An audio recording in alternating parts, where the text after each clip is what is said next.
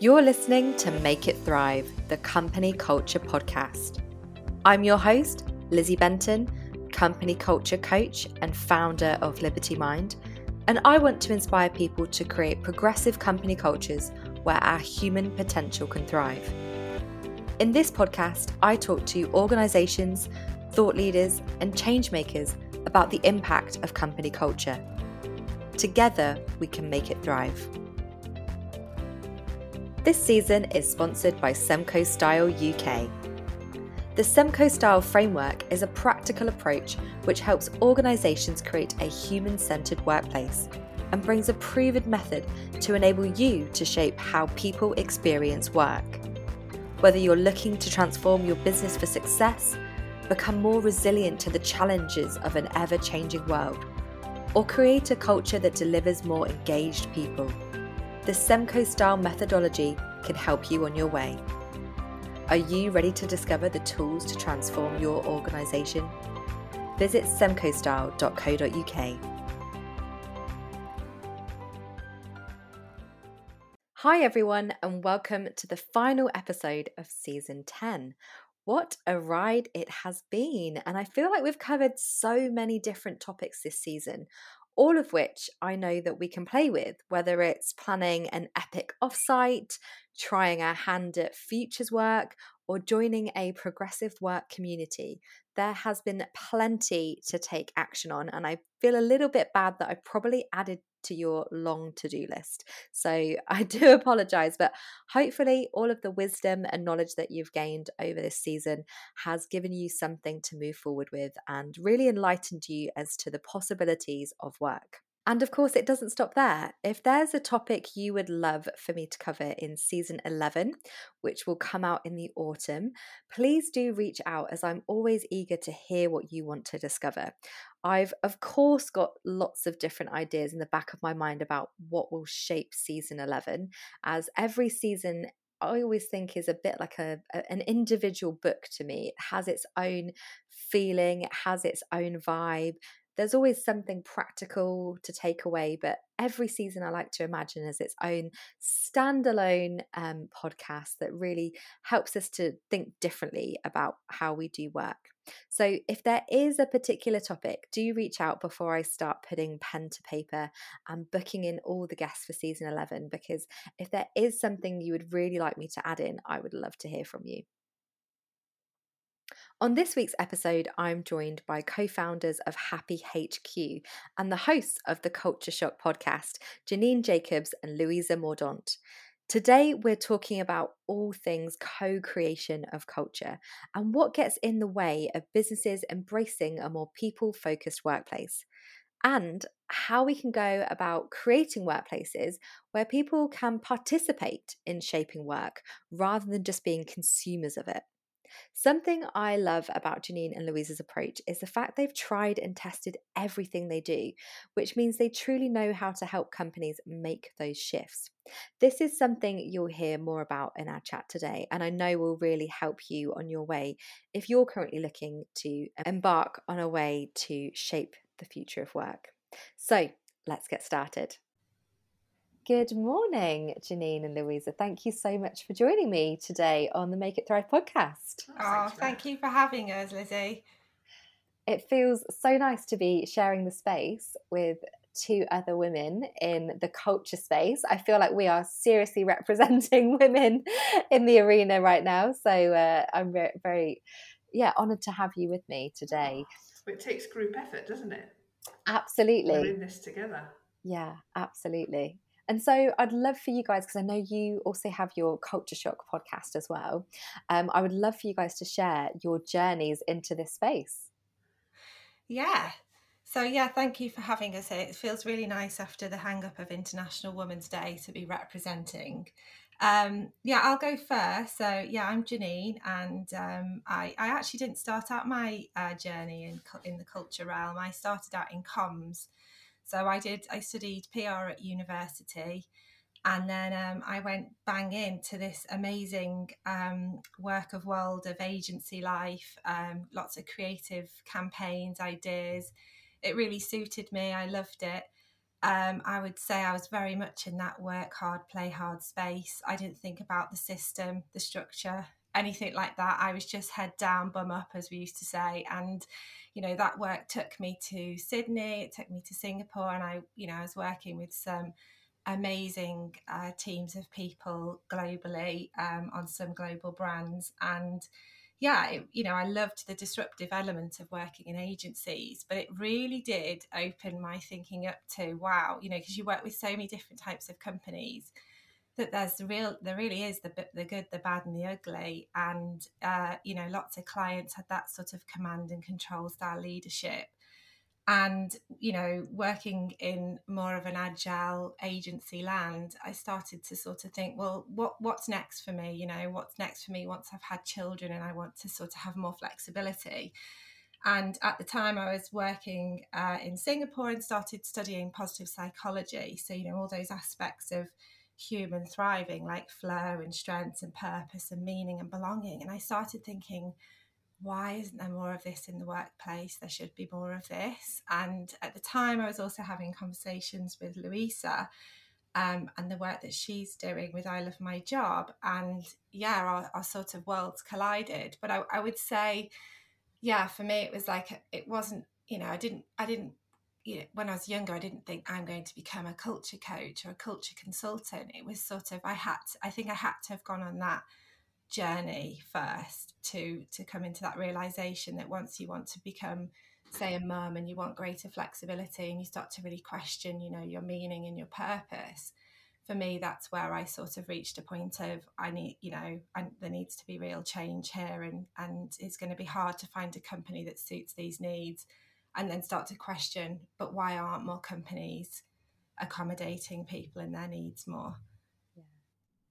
Yes, so I came into culture um, from a different perspective, so more from the recruitment side of things. So after university, I worked in recruitment. I then went and worked in industry for a few years. And I was finding that I've always loved my job. And I was, people around me, when you get to your late 20s, are like, oh, I hate my job. Like Sundays, people would be down at the pub going, oh, let's call in sickies tomorrow, all the usual at that age. And I, I was sat there a bit like, well, why are so many people hating their job? Because it shouldn't be this way. And so I set up I Love My Job 13 years ago. It's uh, We've grown, we're based in central London. We're a team that are dedicated to finding people jobs they love. And with that, we can find people jobs they love, but we also need to educate companies on how to create the cultures that do create the jobs where people are loving working there, engaged, happy, and stay there um, and progress. So I Happy HQ, the, the company I obviously run, co-found with Janine, what we do is really create the cultures that people love to work within. And that goes hand in hand with the recruitment side from where I've come from, because we can find people jobs they love and then work with the companies that are educated on how to create those cultures. And then being a female founder myself, running a team, growing a company for the last 13 years, I've been able to produce and create a culture where people do love working there. And I know that because we have one to ones every two weeks. And the first question I ask, we even got a metric connected to it, is like, how happy are you? And how much are you loving your job at the moment? Mm. And that is just a simple way of starting a one to one. And it's because if even like seven and above is positive, if it's below seven, we need to do something about it. So so that's kind of the route that I've come from. Amazing. I love that you've both got such different experiences and you're coming at it from such unique ways as well and how that comes together of you know that experience of actually how can we be more agile and how can we be more flexible and create this culture but also actually you know how can we help people find these cultures as well and, yeah. and make them better and yeah. like you say it's you're not just sort of preaching it you're actually practicing it yeah. you guys are actually yeah and i'm in a really fortunate position that me and Janine it was about nearly six years ago that we first came up with the idea of happy hq and so I've been able to benefit from I love my job because I'd be like, oh, let me try out a new process or let me try out a new initiative. So even when we were launching our values workshop, I was like, oh, I'll, I'll we'll be the guinea pig. So it's um, yeah. So we've been very fortunate. We're very very grateful that we've been able to try mm. and test a lot of the processes. we couldn't have better guinea pigs basically the team is so on board and they're all you know they're part of all the change and uh, it's been it's been great to see and witness actually they're sort of the ultimate case study for us amazing i love that I know one thing that when we were kind of talking about how what kind of what possible topics could we talk about in this kind of realm of culture because there's so many things going on and especially in the news at the moment. I mean, not a day goes by where uh, I'm thinking, oh my goodness, this is you know another topic that that we need to talk about. Whether it's you know International Women's Day that's just passed or something else that's happening in terms of some of the dreadful sackings that have been going on in sort of Silicon Valley and things like that. There seems to be constantly in the news at the moment about how the impact of culture is affecting us. And I know we really wanted to speak about this idea about co-creation yeah and how we bring people together so in in your kind of way of looking at it what is co-creation for for our audience? How would you describe it to somebody who perhaps is is coming into this from a fresh perspective? Yeah so i think ultimately co-creation to us is having a desire uh, you know a desire to learn from others and and to constantly learn and be open to new ideas and new ways of thinking. I think you know we talk a lot about the old traditional style of leadership very hierarchical everything comes from the top. I think nowadays you know the approach we have for happy hq is that you have to put people at the center of everything of all ideas and you have to bring them on board and you know get their trust and their buy-in. People have amazing ideas you know and nobody knows a culture more than the people within it.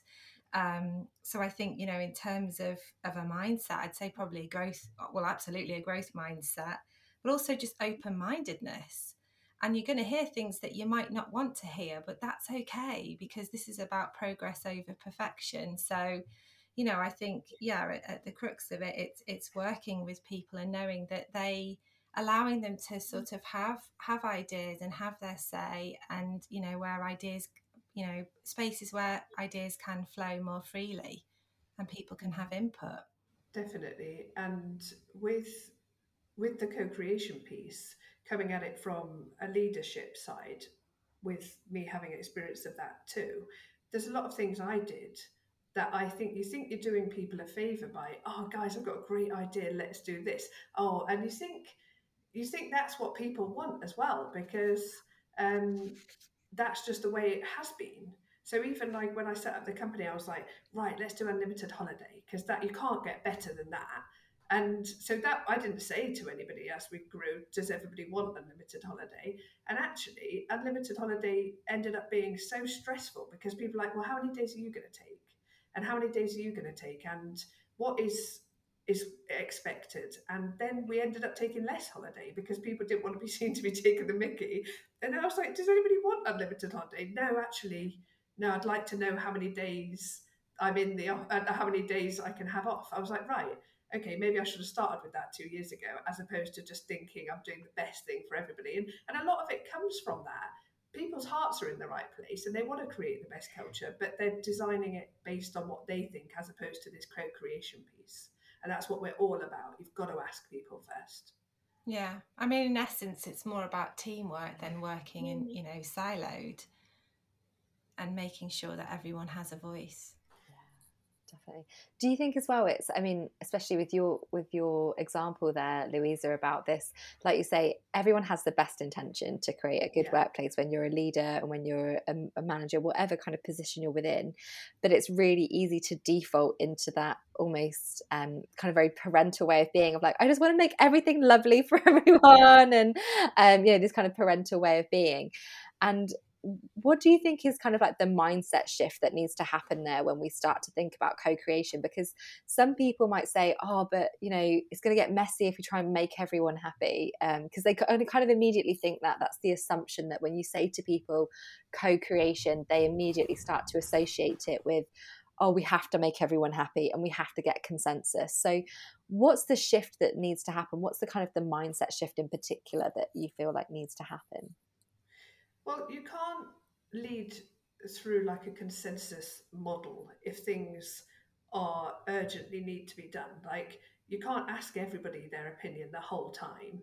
It's like if there's a if there's some kind of urgent matter, you can't be like, guys, what should we do? If a fire alarm goes off and there's a fire, you can't be like, right, I want to keep everyone happy. Do you want to? It's like no. Sometimes people need leadership, and they need to be saying, right, this is what's happening. People need that that structure and that that guidance. Um, you also need to know that in co-creation environments, you're taking everybody's opinion into account, but you also can't please everybody. So mm. I think when it comes with a caveat of of we're going to take everybody and then we're going to do what's right for for the company and for the people, then at least you've had your say. But you can't then be expected that everybody's going to be get it 100% what they want.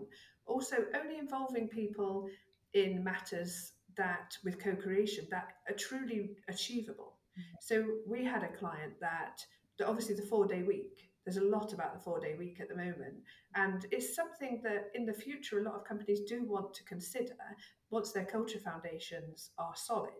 Um, we had a client that just wanted to ask the company if we were to do a four day week, which days but this is something they're planning for three, four, five years in advance. We had to say, do not use the co creation model in this sense because they're going to now think it's happening next week or next year. It's like only use and ask people their opinions on things that you can truly change and that you can actually base your decisions on their insight, not just in the future or things that mm. actually have to come from leadership. Yeah, yeah i think there's a lot in it's a lot in the questioning and the way you're questioning people you know it's not i'm not talking about you know free flow everyone walking around like yeah yeah everyone has it you know it's it's got to be done in an environment where it's you know co-creation is culture at its best but it has to be done in a way where you're giving everybody a voice but at the same time your leaders are sort of there thinking i'm leading i'm not leading you i'm there to serve you and it you know i'm listening to everybody i'm all ears and and like lou said you're not going to be able to please the 100%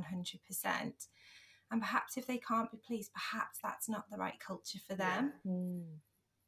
yeah absolutely and like you say i think it's really important like you kind of referenced to there as well lou about you know ask them questions where it actually is going to impact them like you know if, if I think sometimes on the scale of co-creation we can either do absolutely none or we can go a little bit too off the charts and kind of yeah. start creating a, a, a way, way, too much work for ourselves and for everyone as well because when, when people start getting asked questions about things that have got nothing to do with their work or how they're working they're kind of like why are you asking me yeah.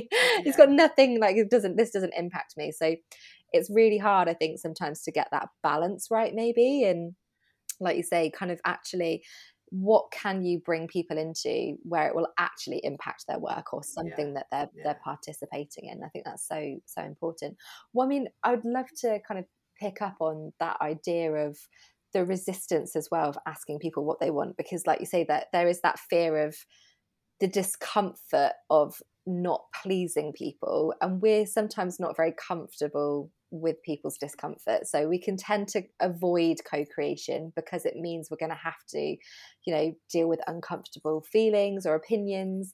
What why do you think people resist, you know, co-creation? Is it because we're uncomfortable with that or is there more to it, do you think? Well, I think there's definitely an aspect of not wanting to right to know the truth a lot of the time. Um, especially for leadership and, and founders, sometimes their brain's so full and they're so busy running the day to day of the business that to take more insight and more information in is just too much for them. They'd like to just bury their head in the sand and just say, I've got to concentrate on the business making money and us recruiting these people. It's like whether I, I'm not going to be I'm not going to be able to please everyone. So there's an element of kind of wanting to not know the truth.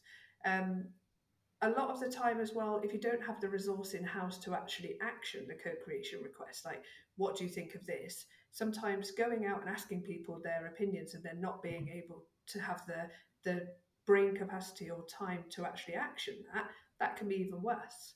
So it's like knowing that I can ask people, but I don't know what I'm going to do with that insight or that data to then make positive change. Um, mm. And then there's an aspect of just naivety, even with founders and leadership, that like say the example, let's everybody coming back into the office. Um, it's say some companies went fully remote and now you're coming back into the office, some people are leaving and then they're not happy. The, the, there's the resistance for co-creation to say, right, let's let's decide what the policy is going to be the work from home, work from anywhere, work from office policy. As a lot of the time, the resistance comes from, well, I know best and I don't want to ask because I think I know that I've got the answers. Um, and I've got not got even the time to ask people now. Yeah. So, but it's for us to educate what should be put out to people and what actually shouldn't. Mm. Mm. So, yeah, in in summary, really kind of the resistance come from some people not wanting to know. Yeah. Well, some people I think are also just resistant generally to change, aren't they? And they might see co-creation as being feedback and that yeah. feedback not being so, you know, not what they want to hear. So again, it comes back to that growth mindset of, you know, of being willing to to be all ears and, and know that maybe things the way things have been done are not maybe the best yeah for the future of work and they're not you know they're not creating pra- healthy practices where people can thrive. And if people are are being resistant to come back into the office that's one example. Um, and then are handing in their resignations.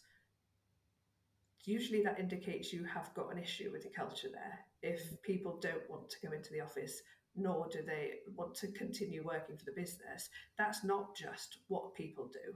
Because there's lots of companies that have gone back into the office or created a great policy for work from home, work from anywhere, people are staying working there. So, um, yeah, I think usually the indicators are there that you need to ask people how they're feeling, but it's whether you've got the space, the time, and the time for implementation in order to make that a worthwhile exercise. Yeah, absolutely. It's hard, isn't it, as well, because like we said, with all the best intentions, sometimes you know like that brilliant example you you shared there about you know wanting to ask people you know what day of the week do we take off as a four day work week we have the intention but then if people have been participating in co-creation and, and nothing has really changed or it's kind of you know got lost along the way because of other incentives the team itself starts to kind of get disenfranchised yeah. with co-creation mm-hmm. in the mm-hmm. first place yeah. and then we're trying to stimulate that all over again i mean what would you say to companies who are maybe like, well, we tried that, but it doesn't work. Like, what would you say to those who are feeling a little bit kind of out out of belief, you know, not believing that this is the way forward because they've tried it and then it didn't work. You know, that kind of classic. Yeah. You know, uh, I've actually been part of a leadership team where we've gone right. We need to start asking people questions and seeing how you know how engaged they are and it, and even knowing where to start and what kind of questions and then actually once you when you put questions out to people you're going to piss them off even more if you don't take action. Because they're thinking well i you know I, I put my heart out there and i gave you all that feedback and you asked me for all these great ideas and i was really excited by that. And then we had this we workshopped them and then we presented them back and then it's like tumbleweed there's nothing so I think I think leaders have to, if they're going to be open to co-creation, they need to also be open to putting the work and putting the effort in to make the changes. You know, and that's and that's doing it in a way where you're saying to people, you know, you, we're listening to your ideas and we're, we're open, but then we'll have to roadmap them and, and we'll have to put things in place that are obtainable now, but then there's a shared vision and a shared future. And I think people are okay with being part of the progress and the process.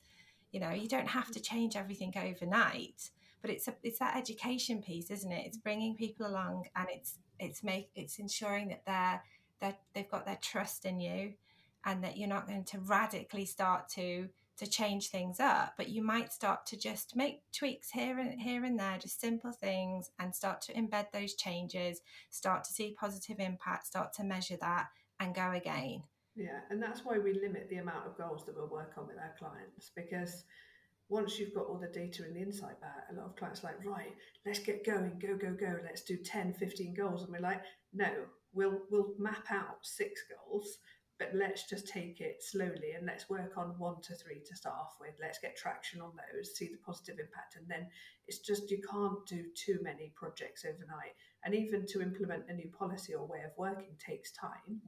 Um, mm. So it's about just taking time and and not rushing it as well. Yeah, yeah, and this is why we you know started off with the culture model because it's almost we need it you need a framework like no you know going back to being in a leadership team saying right we're going to start asking questions but what you ask? And it's like it's almost like there's too many ideas and too too much thinking. And actually if you're working within a framework that you know is based on what people truly want from their place of work and what makes them happy and what what makes them more engaged and makes them thrive then you're you're starting in the in a great place. Yeah as opposed to what again what you think are the problems and just referencing when Janine mentioned the framework for anybody that doesn't know we've got we've got happy hq eight principles of culture. So that took us years to come up with.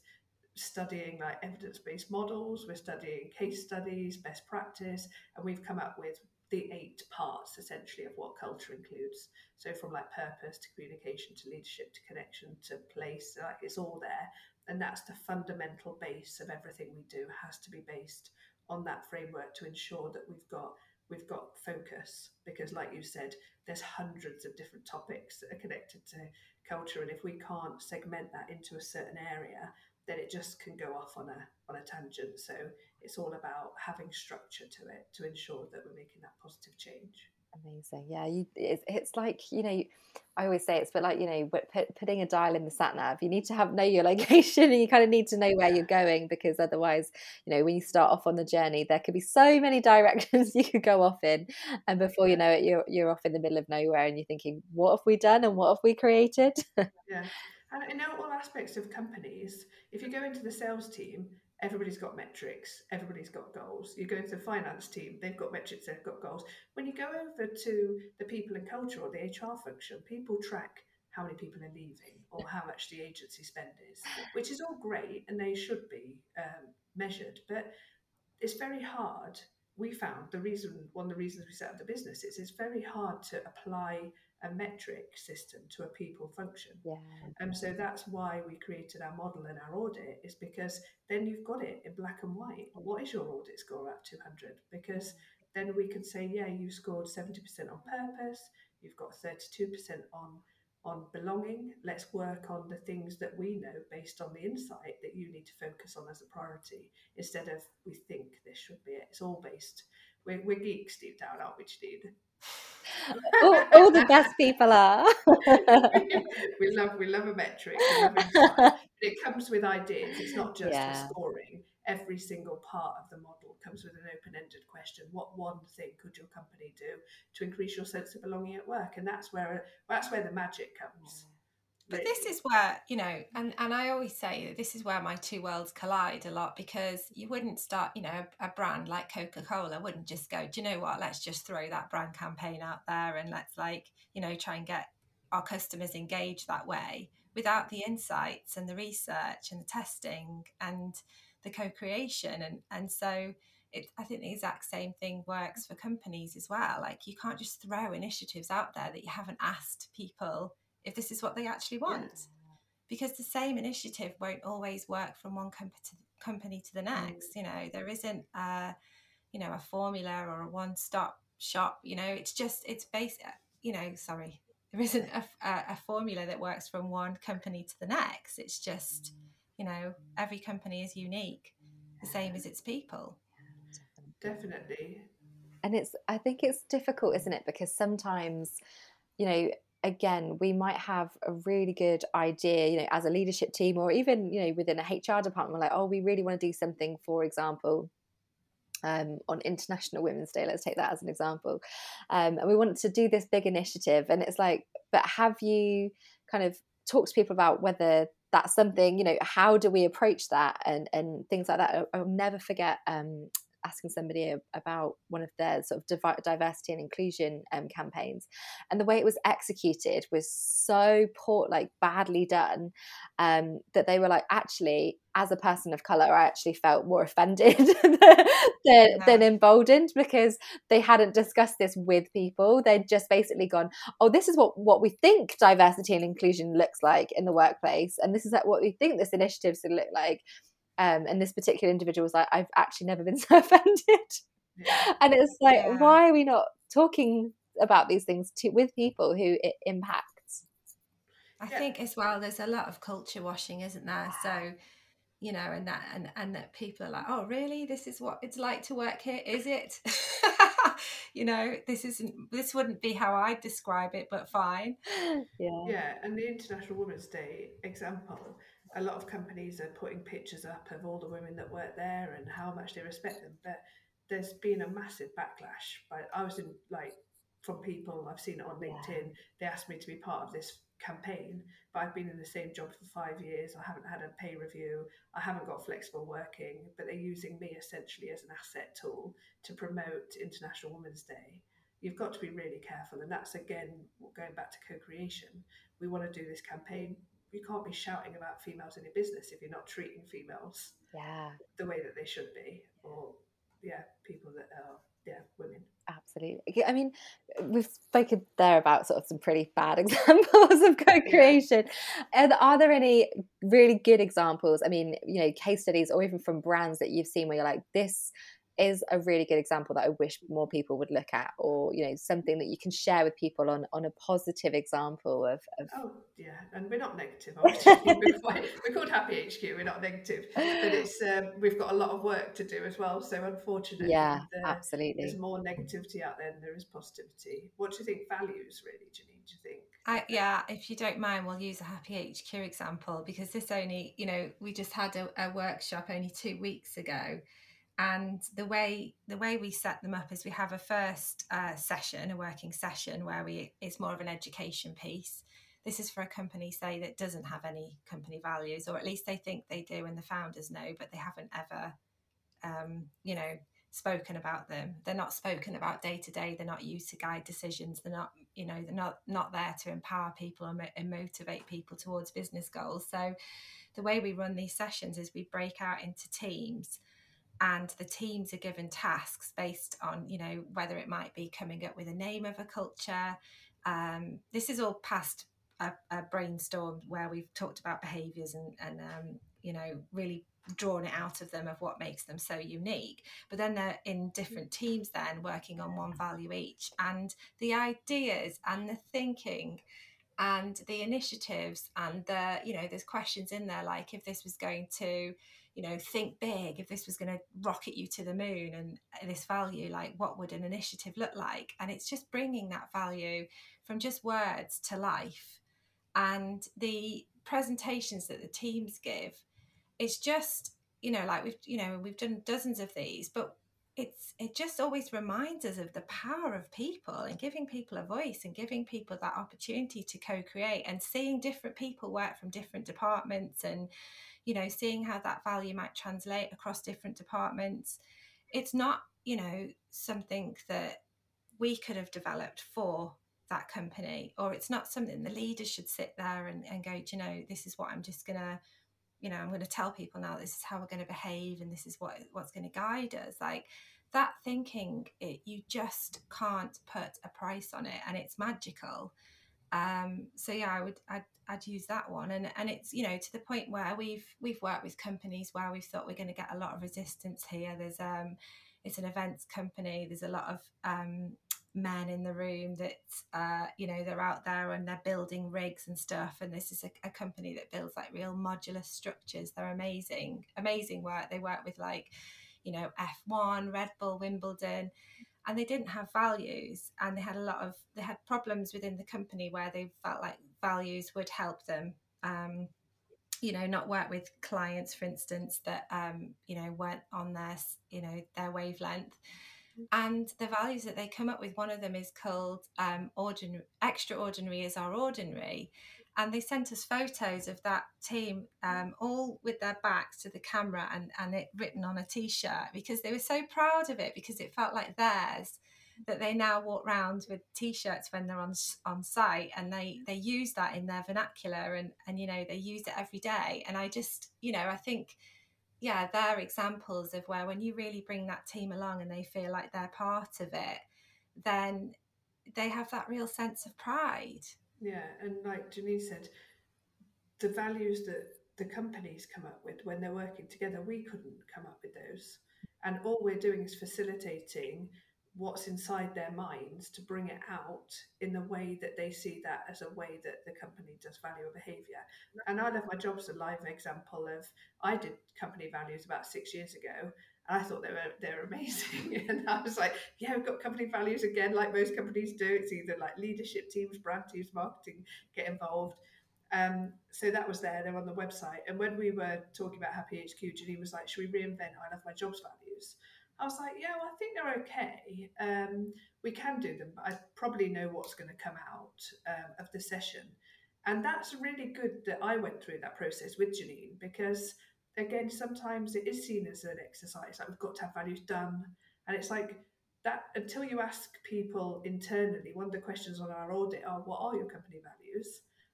And how often are you referring to those or thinking about those company values? We could have in our discovery session discovered that they do have the values, but nobody in the company knows what they are. And that's the same for me. I love my job. These were all based on on my personal values because I did them as the team like before we actually started hiring. Um, and then as soon as Janine came to host the I Love My Job version, one of the values we've got is redefining standards, which always means there is a constant evolution just because we've done something, if we can do it better, we're not looking for perfection, but if we can evolve and, and have that constant improvement, then that's one of our core values. So it's like, right, how are you redefining standards? And as soon as somebody does something, and it's amazing, all on chat, on Teams, or in the office, it's like you've redefined standards, girl. But it's like it's you, you end up just you end up quoting them. It's yeah, like that yeah. is outstanding with pride. One of our values be outstanding, but do it with integrity. So you're proud of the outcome. And especially in recruitment, everyone expects you not to have integrity and not to be proud of the outcome. You're just proud of the money on the board. So it's like, well, actually, we stand out because we're outstanding with pride. It's not just making as much money as quickly as possible. You've got to have that integrity and that length of relationship. So it guides everything. Yeah, and I guess when you compare that to a company that might have be really proud of a value, like I've worked somewhere where creativity was one of them, there was no explanation of that. I didn't know whether that meant, you know, paint a picture on a wall or just, you know, think outside the box. And when I first sat down with that company on my first day, HR sat me down. The first thing I did was was had an introduction into timesheets. Wouldn't that have been so different if they'd have said these are our values and this is examples of our values in action and this is you know and it's and then you're you're in di- completely different territory then and when I whenever saying with values as well, it comes back to co-creation that like these are defined behaviors and this is actually if you think more culture add versus culture mm. fit, then you're gonna you're gonna hire people that are gonna have a different take on that and they're gonna take it to another level. And that's how you reach your business goals. Mm. So yeah, in fact, you can tell, Lizzie, we feel very, very passionate about values. yeah, we are. It's just, yeah, and that all, and that teamed with co-creation. We, we once a company has core values that are co-created that mean something to everybody sitting in that room. That like we've seen the impact, not just on the revenue of businesses we're working with, on how they hire, the engagement, the development, all aspects of culture are impacted when you've got meaningful core values that have come from a co-created route. Yeah absolutely. Oh my gosh, I love hearing your guys' passion for it. This is some great examples, and it's just so, like you say, the it it's so powerful when you allow people to have the voice and to bring themselves into the the work and what is meaning for them, and it makes it so much more purposeful than just kind of you know. I suppose executing someone else's values and not really having a connection to them. So yeah, yeah. And if you, oh, sorry, Lou.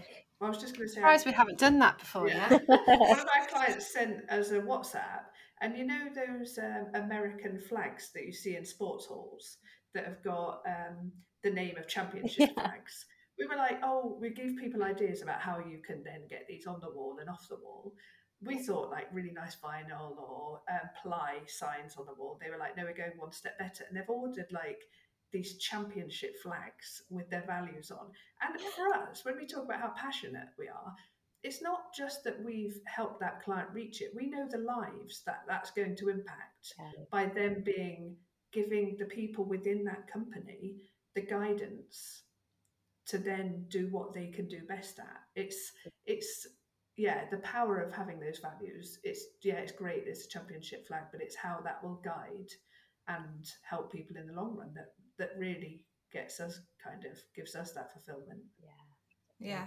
Oh, amazing. And I was just yeah, I mean, I think yeah, where that translates Lizzie into you know co-create you I, I don't want companies anyone to listen to this thinking well we have our values and we're quite pretty happy with them so we're all set the the co-creation piece there might be asking people which is, is something we actually cover in the audit asking people do they feel motivated by the values can they recall them yeah. and it, it's making sure that they're actually living and breathing them and if they're not then they can be something that can be relooked at that's what airbnb exactly what airbnb did mm. you know they they were told the, the you know the most single piece of advice from their uh, 150 million pound of investment was don't f up the culture. That's why we recorded a podcast about it. Um, and it, you know, they can be relooked at, they can be reinvented, and they can be relaunched so that they feel fresh and that and that people feel energized by them too. Yeah, absolutely. So you've definitely inspired me and you've probably definitely inspired our audience. So, what is something, like you said there, Janine, that people can maybe test the waters with? Is it going back to their values, do you think? Is there any other kind of experiments that you would get people to try in co creation to take something away from today's conversation? Yeah, I would say just start by asking, just start by by asking small things. You know, the amount of times that we see uh, it always makes me laugh on LinkedIn when you see a, a you know a, a, leader say, "Oh, has anyone got any ideas about um, this, that, and the other? Or has anyone done this? Or what does anyone think about?" It's like, why are you asking people that you're connected to on a social media platform instead of just asking within? like, listen to what your people have to say. Let them feel part of it. Let them feel heard. Let them feel valued. Because if people don't feel heard and valued within the workplace, they're not going to feel engaged, they're not going to produce their best work and they're certainly not going to thrive. Yeah, and on your question about what's a practical way people could be doing this, when we talk about co creation again, people assume you're going out to the whole company at the same time. You don't need to. If you're having one to ones with people, start asking them just add in one question. It's like, what one thing could we be doing as a business to increase your sense of like or to help you thrive at the moment? Or like with us, how happy are you at the moment in your job? Why don't you add happiness as a metric to your company? Because usually it's like, well, I'm, I, yeah, I feel okay. It's like, okay, so what what's great and what could we do better at? That's co-creation on a smaller scale. It doesn't have to be this whole grand ask everybody. Just start just listening to people and asking them how they're feeling and what you could be doing better at, and then actioning that. Yeah absolutely. That is some fantastic advice, ladies. Thank you so much for that inspiration and the practicality as well, like you say, of, of actually actioning this in, in the, even those micro elements in the day to day rather than having to do these grand scale workshops every single time someone thinks of co-creation um, that is absolutely so where else can we find you obviously you've got your culture shock podcast that people can tune into and um, happy hq is there anything else that you'd like to let our audience know where to find you so happyhq.co.uk is our website, and uh, we're also active on Instagram, LinkedIn, um, not so much Twitter these days. but yeah, Culture Shock podcast. We um yeah we try to have we've done series one, so um we're very inspired by this being. Is it your tenth series, tenth Lizzie? Season. yeah. I don't know how. oh, we aged by about 10 years by doing one. like, how you're going. I think we, we, yeah, underestimate how much work goes into this. Yeah, but it's great because you get make connections like this. It and, is, yeah. And that's what we're all we're, we're doing together, isn't it? Absolutely. Like you said, coming together yeah. to change the world of work as we know it. There's a new world of work out there and it's helping companies navigate that and helping people navigate that too yeah absolutely no i'm very very grateful for you both sharing your time with me today so thank you so much thank you very oh, much thank you lizzie You've been listening to Make It Thrive, the company culture podcast, with me, your host, Lizzie Benton. If you've enjoyed listening and want to keep up with all things culture, don't forget to subscribe. Thank you so much for listening, and I look forward to welcoming you back next week.